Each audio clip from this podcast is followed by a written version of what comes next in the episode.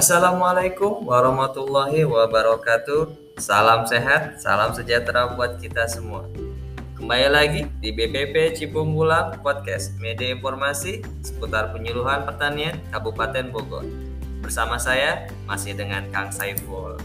Sobat tani sekalian, untuk segmen kita kali ini kita akan melanjutkan pembahasan di segmen sebelumnya yaitu tentang kartu tani. Di segmen sebelumnya, Sobat Tani sudah mendengar apa sih kartu tani dan manfaat kartu tani. Nah, bagi yang penasaran gimana sih cara buat kartu tani?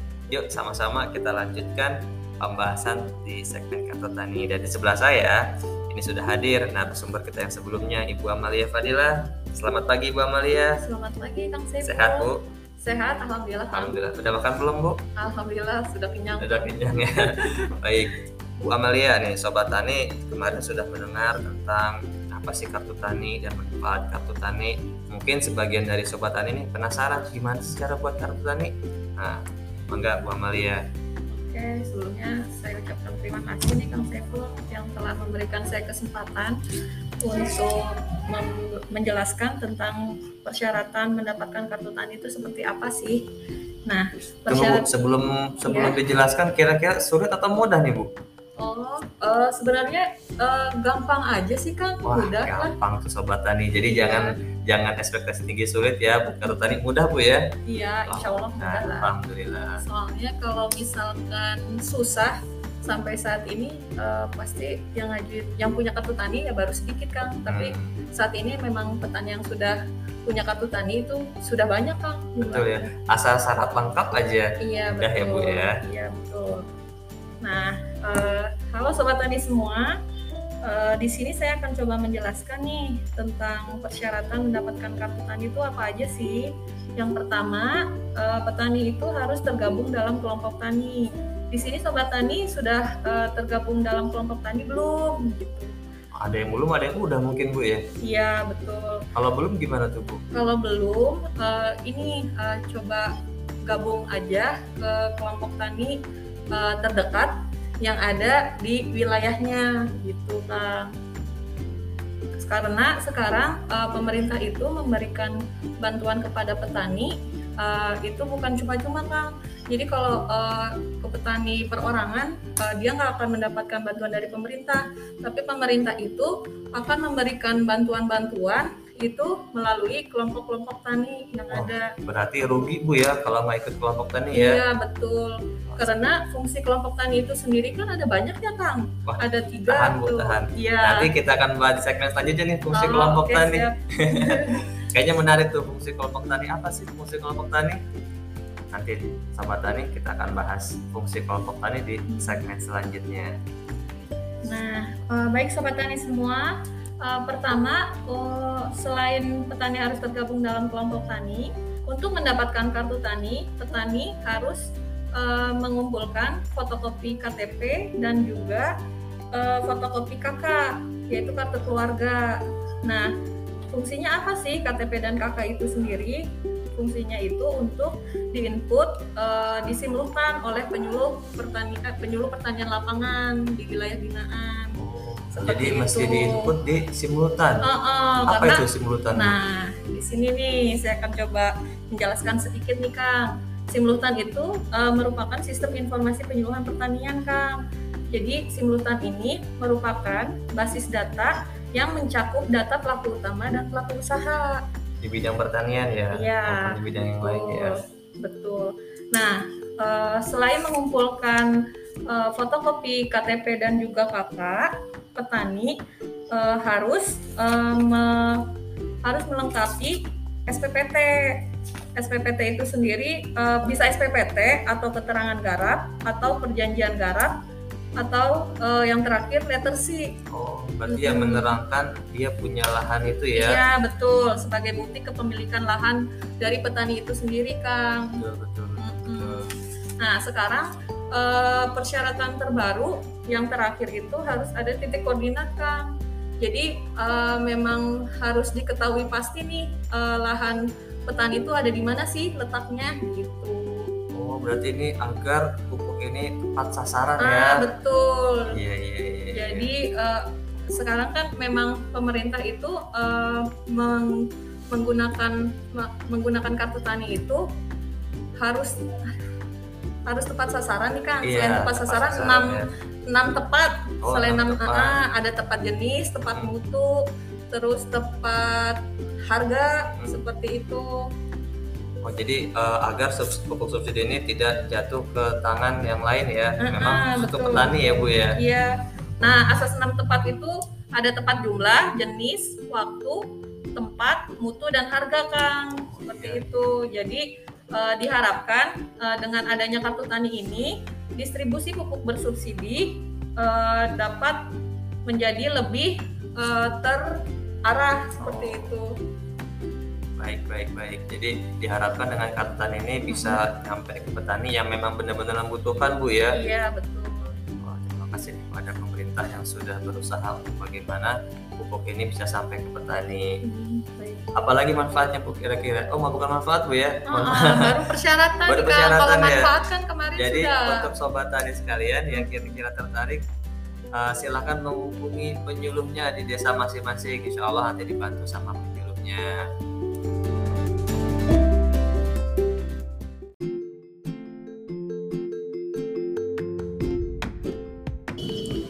Sobat tani sekalian, tadi sudah kita dengarkan uh, syarat untuk mengajukan kartu tani.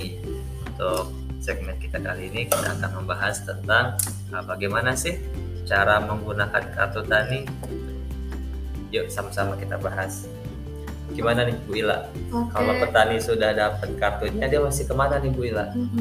Nah sebelumnya kartunya harus diverifikasi uh, dulu nih Kang supaya bisa digunakan untuk menebus pupuk subsidi di kios. Hmm. Nah, kalau misalkan di kios kebetulan uh, mesin edisinya nggak bisa dipakai, itu petani bisa memverifikasi kartu tani ke pihak bank mandirinya langsung. Oh, ke pihak bank terdekat uh, ya? Uh, gitu. Nah, uh, di sini saya sudah uh, coba merangkum uh, tentang tahapan pembelian pupuk bersubsidi menggunakan kartu tani menjadi delapan tahapan, Kang. Yang pertama, petani itu harus membawa kartu tani ke kios yang dirujuk. Jadi uh, kartu tani itu bisa ditebus di kios yang sesuai jonasi. Jadi kalau tidak sesuai jonasi itu tidak bisa ditebus Kang seperti oh, itu. jadi kalau kita punya kartu tani, walaupun mm-hmm. kita punya kartu tani, tapi kita mau nebus pupuk di kios, misalnya jonasi kita di A, kita mau tebus di zonasi B itu nggak bisa bu ya? Itu nggak bisa kan? Oh iya iya iya iya. Nah, jangan lupa juga nih ketika datang ke uh, kios ke kios, petani harus membawa kartu identitas yaitu uh, eh, KTP seperti itu. Pokoknya bawa KTP. Mm-hmm. Untuk men mencocokkan aja sih Kang uh, nama dengan nicknya udah sesuai belum dengan yang tercantum di RDKK seperti Berarti itu. untuk memastikan memang yang dapat dapat jadi itu sesuai ya namanya dengan KTP-nya ya, datanya ya. Biar tepat sasaran yang tadi kita jelaskan kan sebelumnya. Nah, lalu yang kedua, setelah uh, datang membawa KTP, nah uh, kartu tani itu bisa digesek pada mesin edisi di kios pengecer pupuk subsidi. Nah, setelah uh, menggesek kartu tani, jangan lupa sobat tani semua harus memasukkan nomor PIN seperti itu karena memang uh, di sini kartu tani itu bentuknya seperti ATM ya Kang. Jadi kalau misalkan uh, tidak memasukkan nomor PIN ya tidak bisa lanjut ke menu Kang ke menu utama. Berarti mm -hmm. ibu bapak yang punya kartu tani ini tak ulah poho pina lamun poho tidak bisa digunakan iya. Kalau misalkan untuk yang sudah uh, berumur ya Kang Nah, itu bisa tuh nomor PIN-nya jangan lupa dicatat seperti itu untuk memudahkan. Nah, terus uh, setelah memasukkan nomor PIN, uh, mesin edisi akan otomatis menampilkan informasi data tentang alokasi pupuk dan juga data petani seperti itu. Nah, nanti di situ uh, ada Kang uh, menu program bantuan pemerintah. Setelah uh, menu program bantuan pemerintah, program pemerintah di situ ada kartu tani. Nah, itu nanti otomatis kok Kang. Jadi uh, kita udah uh, ini aja tinggal pencet, pencet uh, tinggal klik-klik aja gitu. Jadi memang datanya sudah ada ya. Mm -mm. Sudah masuk datanya ya. Iya, betul. Nah, setelah uh, mesin edisi menampilkan informasi data alokasi pupuk dan data petani, maka sobat tani semua bisa melakukan pembelian pupuk sesuai kebutuhan. Asalkan uh, pupuk jenis pupuk yang dibeli itu uh, termasuk jenis-jenis pupuk bersubsidi dari pemerintah yang telah saya uh, jelaskan sedikit pada segmen sebelumnya. Jenis pupuk subsidi itu ada lima macam yaitu urea, diet A, SP36, NPK Ponska dan juga Petroganik Kang. Gitu. Kalau nah, harga subsidi dengan harga yang ada subsidi gimana tuh Bu? Kalau kemarin kan lebih mahal ya urea ya. Hmm. Kalau harga-harga yang lain? Kalau harga-harga yang lain juga sama sih Kang Nah, di sini uh, saya ada data nih Kang tentang harga eceran tertinggi pupuk bersubsidi itu berdasarkan peraturan Menteri Pertanian nomor 49 tahun 2020. Nah, di sini dijelaskan nih uh, untuk jenis pupuk urea per kilonya itu 2250.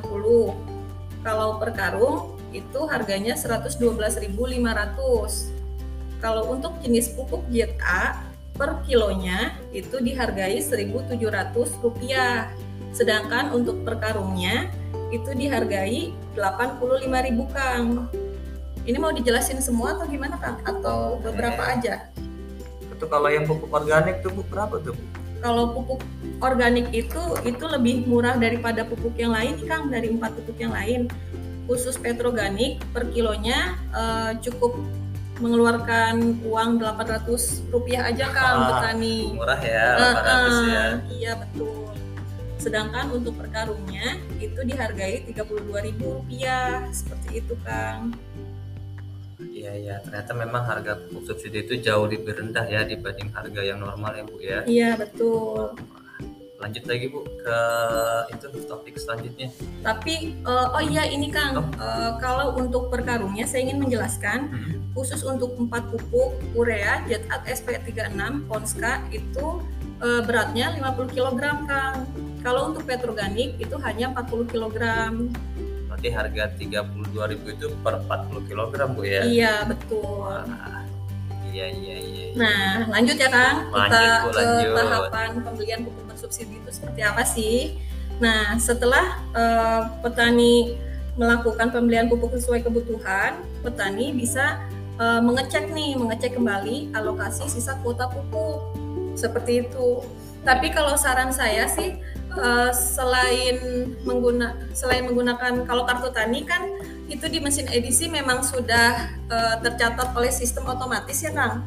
Nah, tapi kalau uh, kita tuh untuk mengakali jika ada kendala mesin edisi di kios itu bisa dilakukan secara manual Kang secara caranya. Manual, ya. Iya, betul. Nah, kalau misalkan cara manual itu petani uh, harus mengisi form penebusan pupuk subsidi Kang. Nah, nanti jangan lupa setelah pulang uh, kan itu formnya dari kios dibawa pulang nih oleh petani. Nah, saran saya sih petani itu harus punya buku Kang, buku catatan. Jadi setelah beli harus dicatat lagi pupuk Berarti yang dibeli berapa. Dia punya sisa kuota berapa ya petani iya, ya. Betul. Karena memang pada saat uh, penanaman itu sama penanaman nggak mungkin dibeli langsung ya. Hmm. Jadi per musim tanam ya. Iya.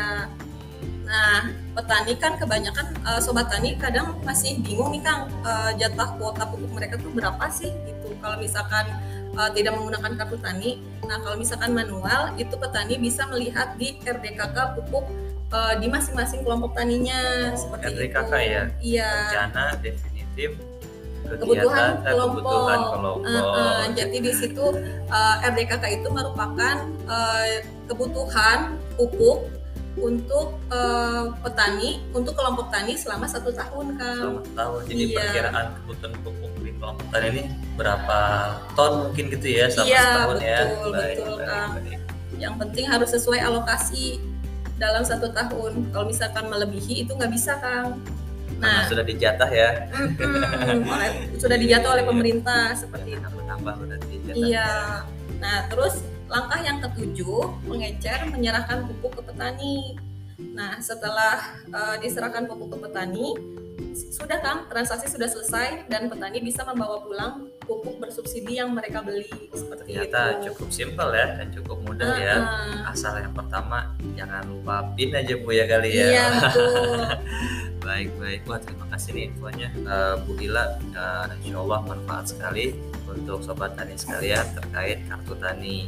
Untuk sobat tani yang masih bingung sekali lagi ya terkait penggunaan kartu tani sok mangga silahkan menghubungi penyuluhnya di masing-masing desa. Insya Allah kami dari penyuluh siap membantu sobat tani semua. Demikian sobat tani untuk segmen kita kali ini. Eh, syarat pengajuan kartu tani sudah kita bahas lalu alur cara penebusan kartu tani sudah kita bahas kita cukupkan segmen kita kali ini. Eh, biasa ada pantun sedikit. Jalan-jalan ke Palembang pulangnya lewat Bengkulu. Kita cukupkan segmen kita kali ini. Kita berjumpa lagi di episode yang akan datang. Terima kasih. Eh, Assalamualaikum warahmatullahi wabarakatuh